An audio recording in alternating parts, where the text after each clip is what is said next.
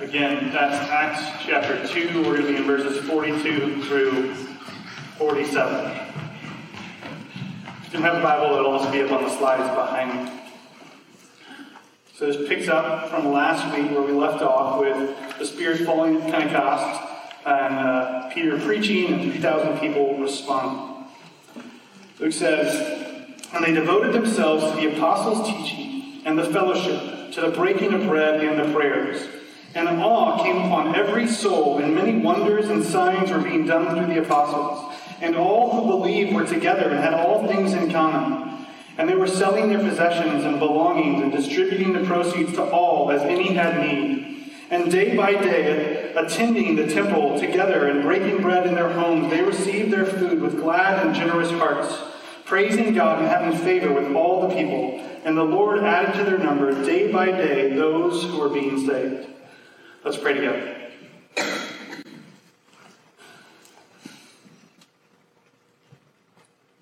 Jesus, we thank you that you sent your Spirit to inspire Luke to write down this, this early description of, of what uh, the church was like right after Pentecost, of, of the kind of community that you created in their midst, of the kind of culture that you created in their midst.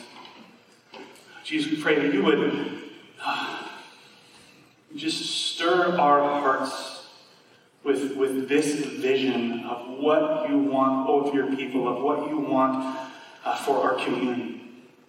That you would help us to, to fix our eyes on you as we live life and do life together as a church. Jesus, we thank you for your sacrifice, that you lived the life we couldn't live in our place, that you are our mediator.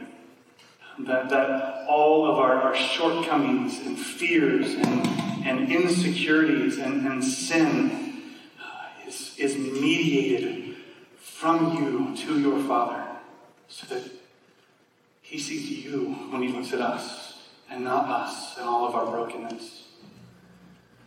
We thank you that you don't want to leave us as we are in that, but that you sent your spirit, that you are making us new. You are saving us. You are making us whole. You are making us more like who you desire us to be, like the new creations we are in you, and less like who we were before. We pray that you would help us to, to be that together for one another and with one another uh, as a church.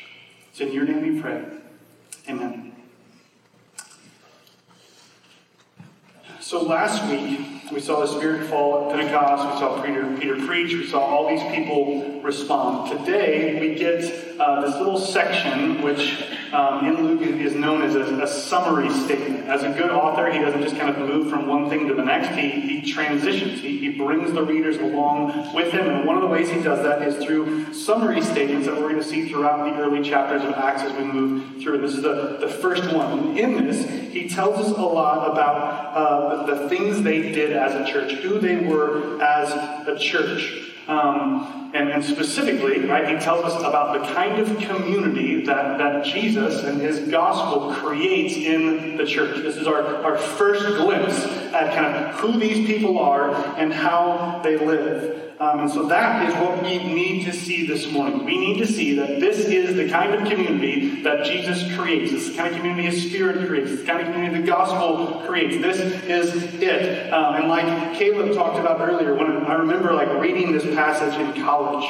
and thinking, what is wrong with all of these churches? Right? Like, they're not like this. Like, I, haven't been in a community like this. And, in, you know, in my kind of naive uh, early 20s optimism, I remember being like really, really judgmental. You know, like have, have these churches, have these pastors not read the book of Acts? Like, what, what, is, what is wrong with them? And the answer to that question is we are what's wrong with them. Right? The reason why churches aren't like this is because they're full of people like us who aren't perfect, who are broken, who, who don't want to share, who don't want to have things in common. We want, we want ours. who don't want to meet needs, who don't want to share needs, who, who don't want to devote themselves to other people because that means then other people will need things from us. But what excites me about this passage now is that my view of how this happens has changed dramatically. Right? It's, it's not on the pastors, it's not on the churches, it's not on the people to create this kind of community. Right? And that's why I think it's really important uh, for us to remember that even though when we, when we study passages of Scripture like this one, or when we read the Bible on our own, or when we go through it in MCs, we often study little chunks like this. And as we do that, it's really easy for us to separate it from everything that comes before it and everything that comes after it. Right? Like if we just read this passage without talking about what happened at Pentecost last week, we might walk away from this text thinking, well, now I've got this to do list. Right, I've got all these things. I need to devote myself to the apostles' teaching and fellowship and breaking bread and prayers. I need to be more generous with my possessions. I need to do all of these things because then if I do all these things, we'll have community like this. But this passage is in the midst of a book. This passage happens because of what the Spirit does at Pentecost, because God empowers His people to live like this, to be like this. And so it's not a to do list for us to be burdened by, but instead it's something that Jesus has done for us, for us to walk in. I think that's really important, right? Because I don't ever want you, and I don't want myself when I'm sitting out there, to leave here overburdened by a list of things I need to do. I want to leave here reminded of who Jesus is and what he's done for me, and that it's not about what I do, it's about what he has done for me. Now, I'm not saying I'm not going to try to challenge you, I'm not going to push you, and we don't need to do things. We need to put those things in their proper places. We live and be and exist as Jesus' church because of what he has done for us. We walk in the good works He has prepared beforehand. He purchased this kind of community with His blood. And that makes me less cynical and less judgmental and more hopeful that this can actually happen if we stop trying to make it about us and remember that it's about Him. It's not about my efforts. it's about His Spirit working in me and that begins to overcome those fears and insecurities and doubts we have and pushes us away from ourselves and toward other people in faith in Christ. And so I'm excited to look at this passage with you this morning we see the kind of community that Jesus creates, that he, he has created. It's not something we do, it's not something we can program, it's not something we can plan. We can't put systems in place to make this happen. It's something that He does for us by His Spirit. So the first thing we see here is that they were devoted, they devoted themselves to the apostles' teaching, to uh, the fellowship, to breaking of bread, and to prayer. So they devoted themselves to four things. Devotion is kind of like, like love and, and loyalty and joy kind of all smashed into one thing. Right? They were they, they cared about one another, they were committed to one another, they, they were excited about being with one another, and they were excited about doing these things together. So they were devoted to these things. The first one, they were devoted to the apostles' teaching. The apostles are the guys that were empowered by the Holy Spirit to be the first witnesses of Jesus. And through them, we get what we have as the Old Testament, or the, New Testament, sorry.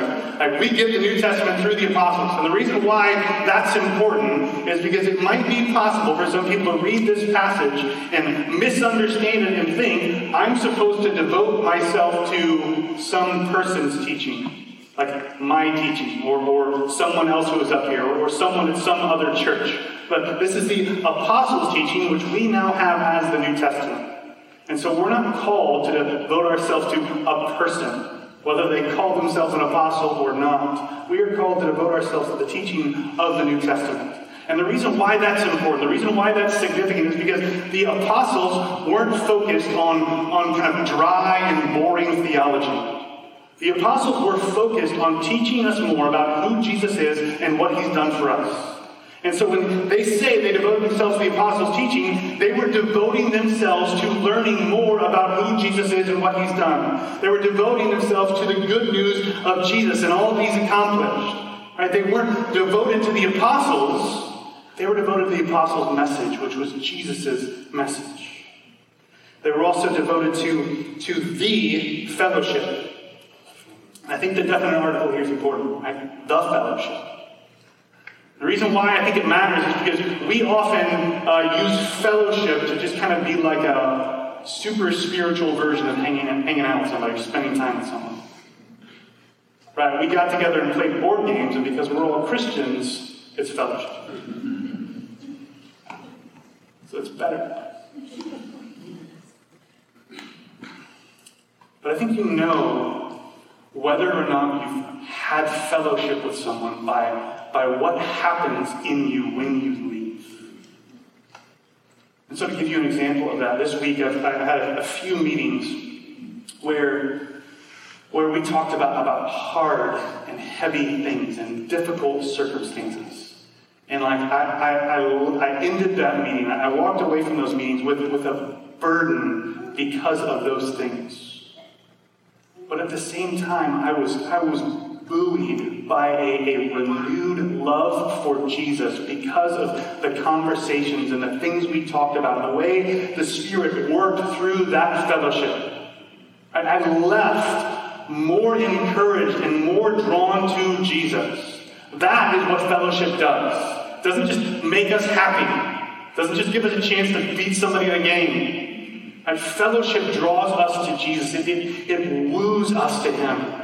It pushes us closer and closer and closer into His presence, into communion with God. Fellowship is, is a way that Jesus uses another human being, another brother or sister in Christ, to draw us to Himself. Right? Like Caleb talked about, he's, he's not that teenager that doesn't want to get up for school. He wants to be with us. And fellowship is when we allow other people to push us to Him. They were devoted to fellowship. They were also devoted to, to the breaking of bread. This is kind of a reference to, to the Lord's Supper. That, that practice continued in the life of the early church, but it also happened within the context of a meal. As they, as they ate together, they spent time together, as they had the fellowship, they also ate together. They had the breaking of bread. And I think that what this points to is whether they were celebrating the Lord's Supper or they were just sharing a meal, they ate together with intentionality. And I think that we're called to do the same thing. I think one of the reasons why we see food kind of take on this, this, this function in the life of believers is because it's one of the things God uses to remind us of His relationship to us, of, of kind of who we are under Him. Right? As human beings, we need food. Right? If I don't take something from outside myself and put it inside myself, I die. Even if it's just like an IV. Right? If I don't get sustenance from outside, I will not survive. I'm not independent. I'm not self sufficient. I need something else.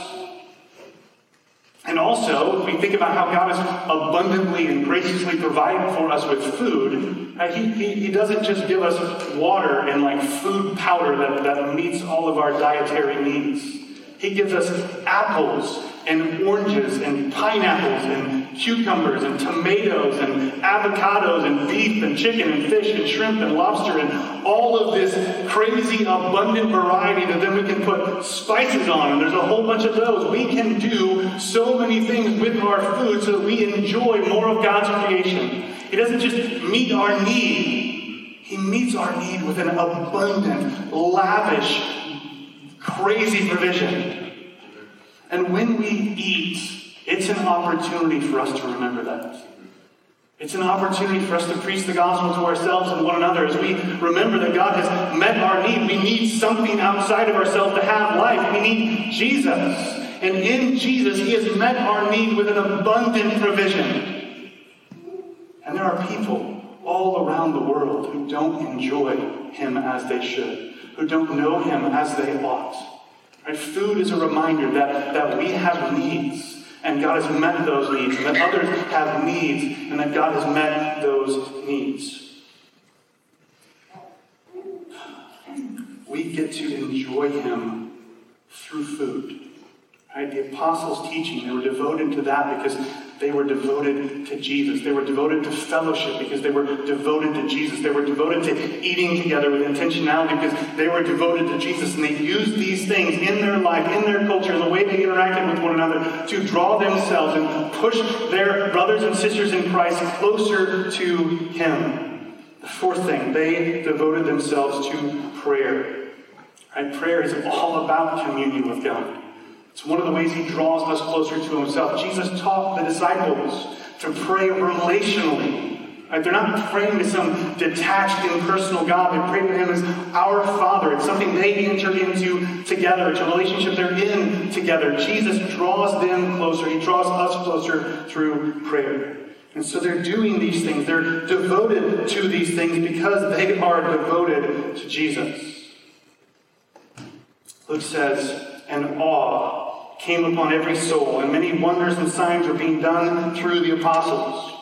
And we just saw last week in the passage 3,000 people believed the gospel. We saw 120 people empowered by the Spirit and start speaking in languages that they didn't know. Other people who didn't know them heard them speaking in their languages, right? These amazing, miraculous things were happening, and the response to that is awe, right? They were filled with wonder, they were filled with reverence, they were filled with a, a, a little bit of fears. They were kind of just confused and perplexed and amazed about what had taken place. God is doing amazing things through His people as they're empowered by His Spirit to live like He calls them to live. Next, Luke tells us that they uh, were together. They had all things in common. They were selling their possessions and belongings and distributing the proceeds to all as any had need. As we go through this section, I'm going to say a couple things that will probably make you uncomfortable. And that's on purpose, right? Because sometimes we need Scripture to make us uncomfortable. But here they are. They're sharing their possessions. They're selling their belongings, distributing the proceeds to all as any had need. They have all things in common. They're together. Um, and that's different. Right? That's, that's, that's, that's a little out there for us as modern Americans who live in the society that we live in. We don't, we don't live like this. And so we should ask ourselves why. First of all, I think that there's a difference because they are in a less individualistic society than we are. Right? They have more of a collective mindset than we do. I think another reason is because they have had less time to try to explain away all the things Jesus said in the Gospels about generosity. And so they just they just did it. Think that part of it has to do with, with how we view our possessions. And I think it gets back to doing everything with intentionality. Luke, Luke hasn't changed the subject here. Right? They were devoted to those four things. They were devoted to doing those things with intentionality, and they take that same mindset and apply it to their possessions. Right? They're, if we're not intentional with, with how we use, acquire, and, and get rid of things, then we're just going to do what we want with them. I'm going to keep my stuff because it's my stuff and I like it. I guess that's why I have that stuff. Because I, I wanted it and I, and I bought it. Or I borrowed it and just kept it. I don't, I don't do that. but when we remember that God is the one that's given us everything, everything, Everything that we have, our, our, homes, every single, single dollar and cent in our bank account, all the stuff in our house, everything we have is given to us by God. And I'm not saying that, like, you don't work hard for your things. Because I know that the vast majority of people in this church are incredibly hard workers. So I'm not saying you don't work hard for your stuff, but what I'm saying is that your job, your work ethic, your, your, your skills, your talents, your abilities, your body, your breath, everything was given to you by God. So even saying, like, I worked hard for my stuff, yeah, you did. But you used God's stuff to do that. Everything we have, everything that we are, everything that we own, everything that we, we rent or borrow is given to us by God. It's not our stuff, it's His stuff.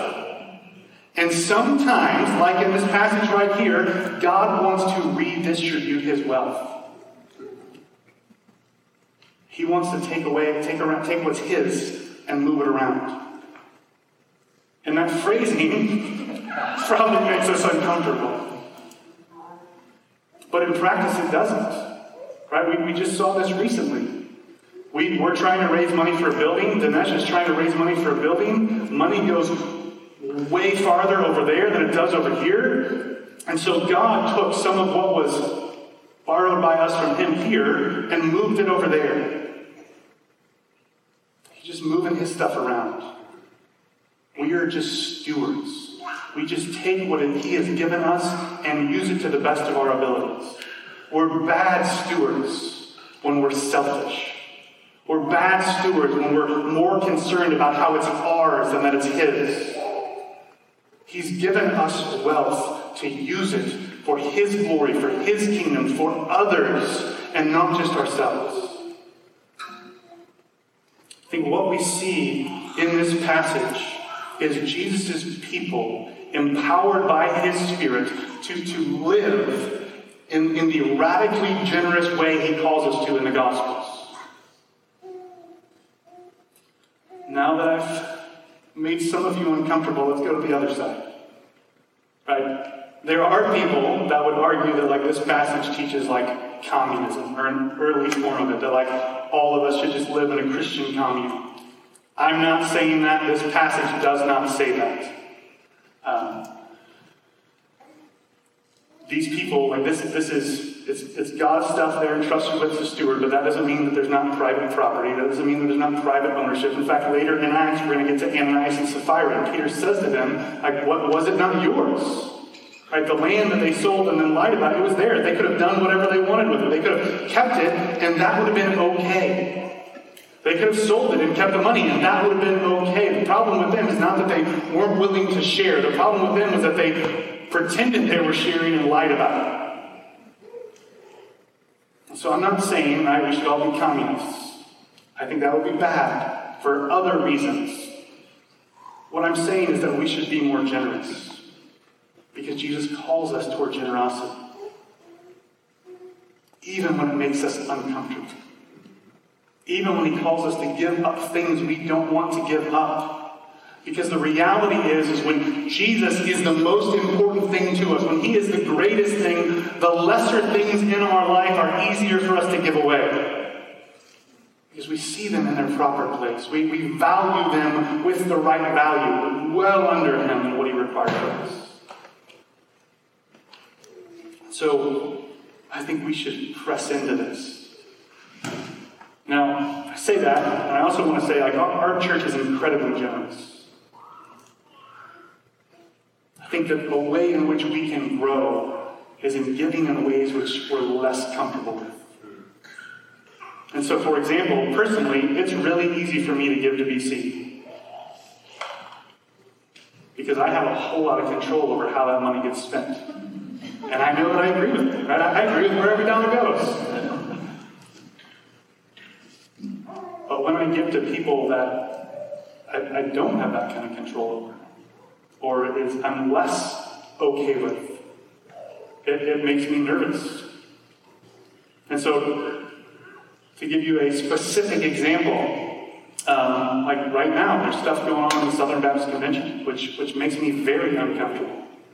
And it makes me less excited about giving money to them.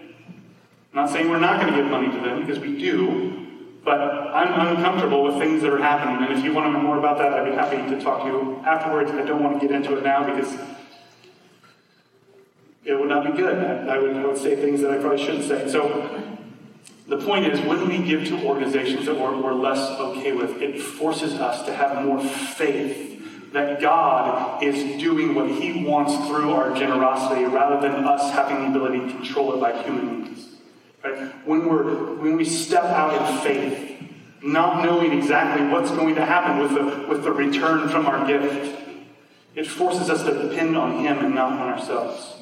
I think that that is what we're seeing in this passage.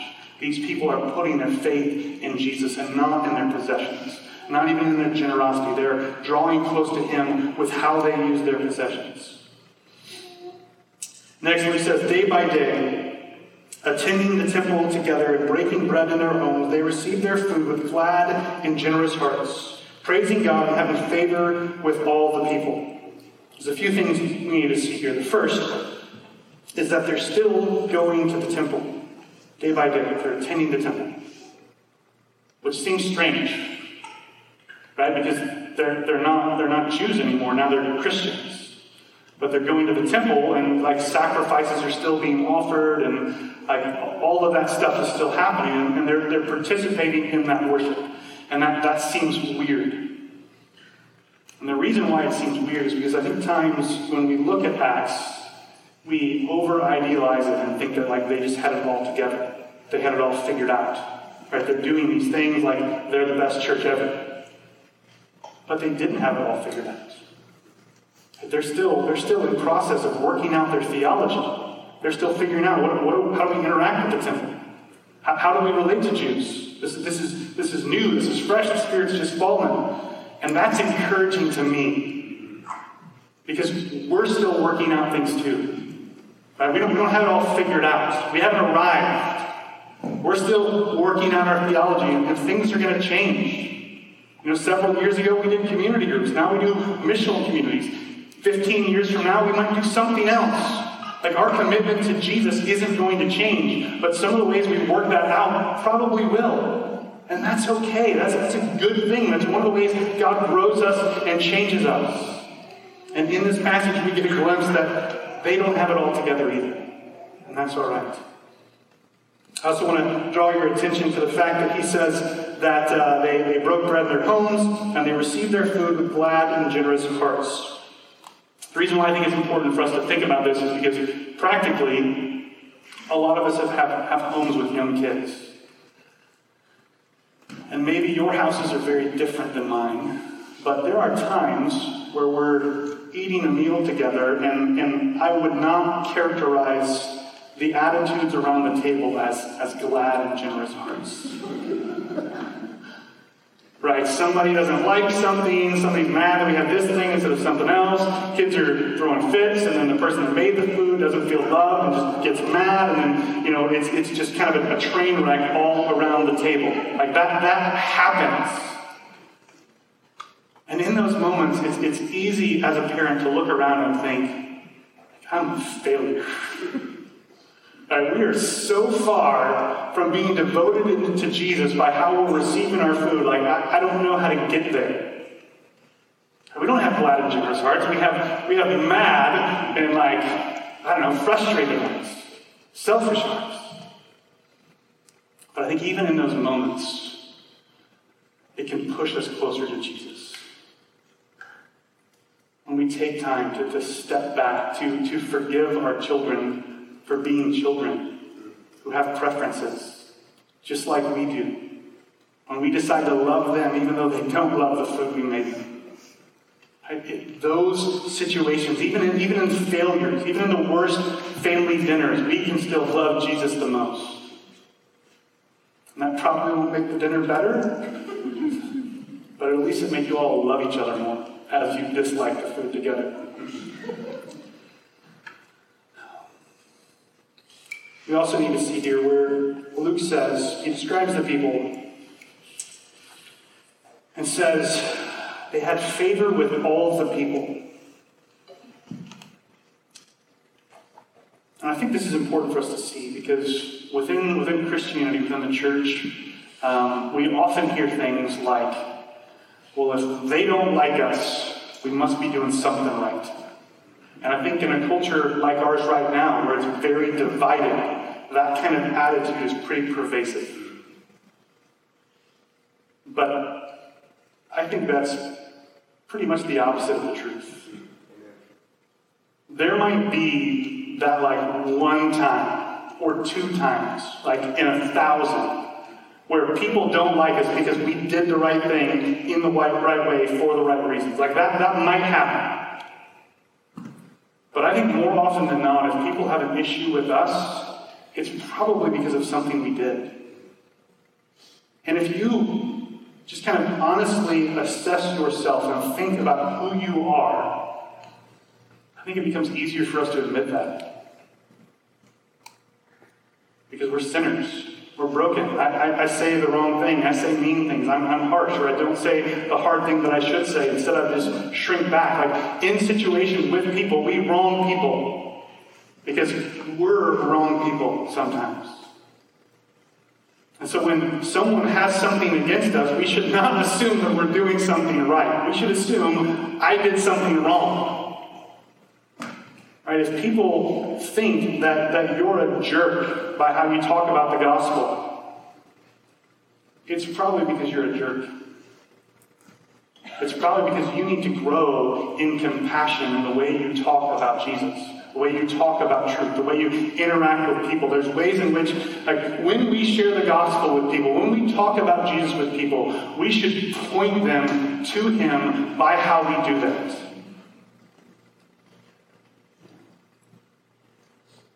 They had favor with all the people. Now, persecution was going to come. But I think they were still kind and gracious and generous and pushed people to Christ by who they were and how they lived and what they said. You don't have to choose either or. Now, I'm not saying don't stand up for truth. I'm not saying don't preach the gospel. I'm not saying don't be bold and, and courageous. And, but I want us, I want myself to be more like Jesus and less like myself.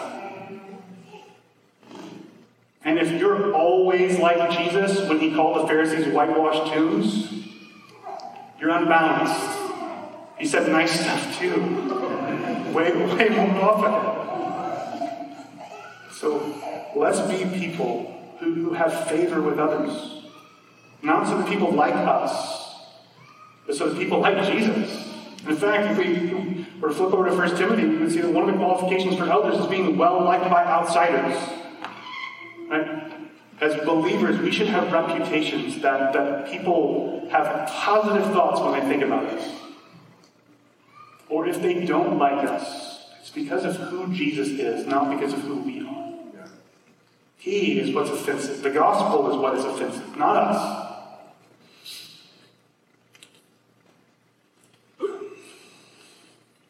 Luke says that the Lord added to their number day by day those who were being saved. People were coming into the church. And notice, I don't, I don't want to push this too far, but notice that there's no, no talk of evangelism here. There's no push to share the gospel here. They're just being who Jesus called them to be in front of other people, and people are seeing the kind of community they are. They're seeing the kind of people that they are, and they're saying, I want to be like that. They are falling in love with the Jesus that they are in love with. I'm not saying, right, that we don't preach the gospel. Let's, let's do that. We don't want to push it too far. But we should have a community that is attractive to other people. Not because we're attractive to other people, but because Jesus is. Because when we model him, when we put him on display with how we interact with other people, with how we interact with one another, with the things that we do and the things that we say, uh, we put Jesus on display. And when he is lifted up, he will draw all men to himself. He will draw all women to himself. We just have to point people to him. This is the kind of community the gospel creates, that the Spirit creates, that Jesus wants to create in us and through us. It's not something we can do. We can't program it, we can't create systems for it, we can't force it to happen. It's something that the Spirit has to do in us and through us. And I, I firmly believe that the Spirit is working in our church. I'm so encouraged by the conversations I've been having with people about where they want to go as a follower of Jesus and as a member of this church. He is, he is changing our culture into something that is better. It's something that is less like what we want and more like what He has for us and desires for us. I think the temptation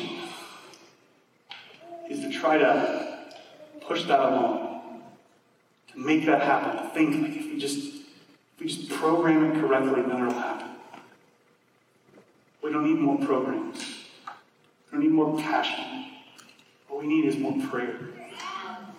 We need to ask the Spirit to do for us what only He can do. That's why these people are this way. They remember they didn't have it all figured out. They didn't have any programs. They're just like, well, let's listen to the apostles, let's have fellowship, let's eat together, let's pray, let's, let's do this stuff and see what happens. So, so the push for us today is not to walk out of here and think, well, we need to do exactly what they did. Maybe there's ways in which the Spirit is, is, is pushing you to, toward obedience in one of these areas, and, and do that. Follow the lead of the Spirit. But what we need to walk away from this passage with is that we can't do this. The Spirit can do this in us.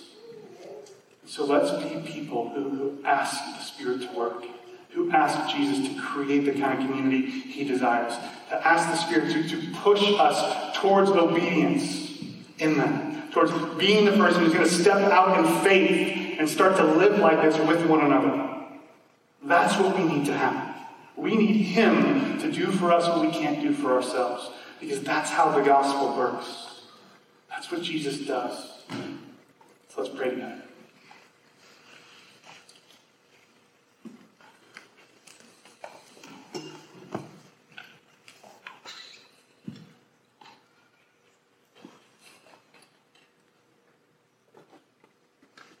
Jesus, we thank you that you inspired Luke to give us this glimpse, this, this picture of what the, the first 3,120 members of your church did together regularly.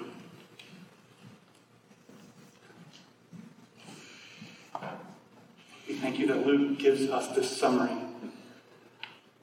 immediately after the Spirit falls at Pentecost, protecting us from thinking that we can accomplish this on our own. So we pray that just like you empowered them by your Spirit, you would do the same for us. That you would draw us to yourself through the apostles' teaching, through fellowship with one another, through uh, eating together in homes, through prayer, through our, our generosity as we strive to live what you called us to in the Gospels. Jesus, we pray that you would you would sing your spirit and cause us to be discontent with anything less than what you have for us. That we would not be satisfied with the same old church experience or church culture. That we would towards and, and work towards and walk in obedience toward what you have for us by your Spirit. We pray now as we continue in service together that you would use the Psalms, you would use the Lord's Supper, you would use our fellowship together afterwards to draw us closer to yourself, to remind us that, that you have gone before us. Died in our place. You lived in our place. You rose again and sent your Spirit to empower us to walk in the good works you have prepared beforehand for us. Even now, it's not about what we do, but what you have done for us and are doing for us and will do for us. It's in your name we pray. Amen.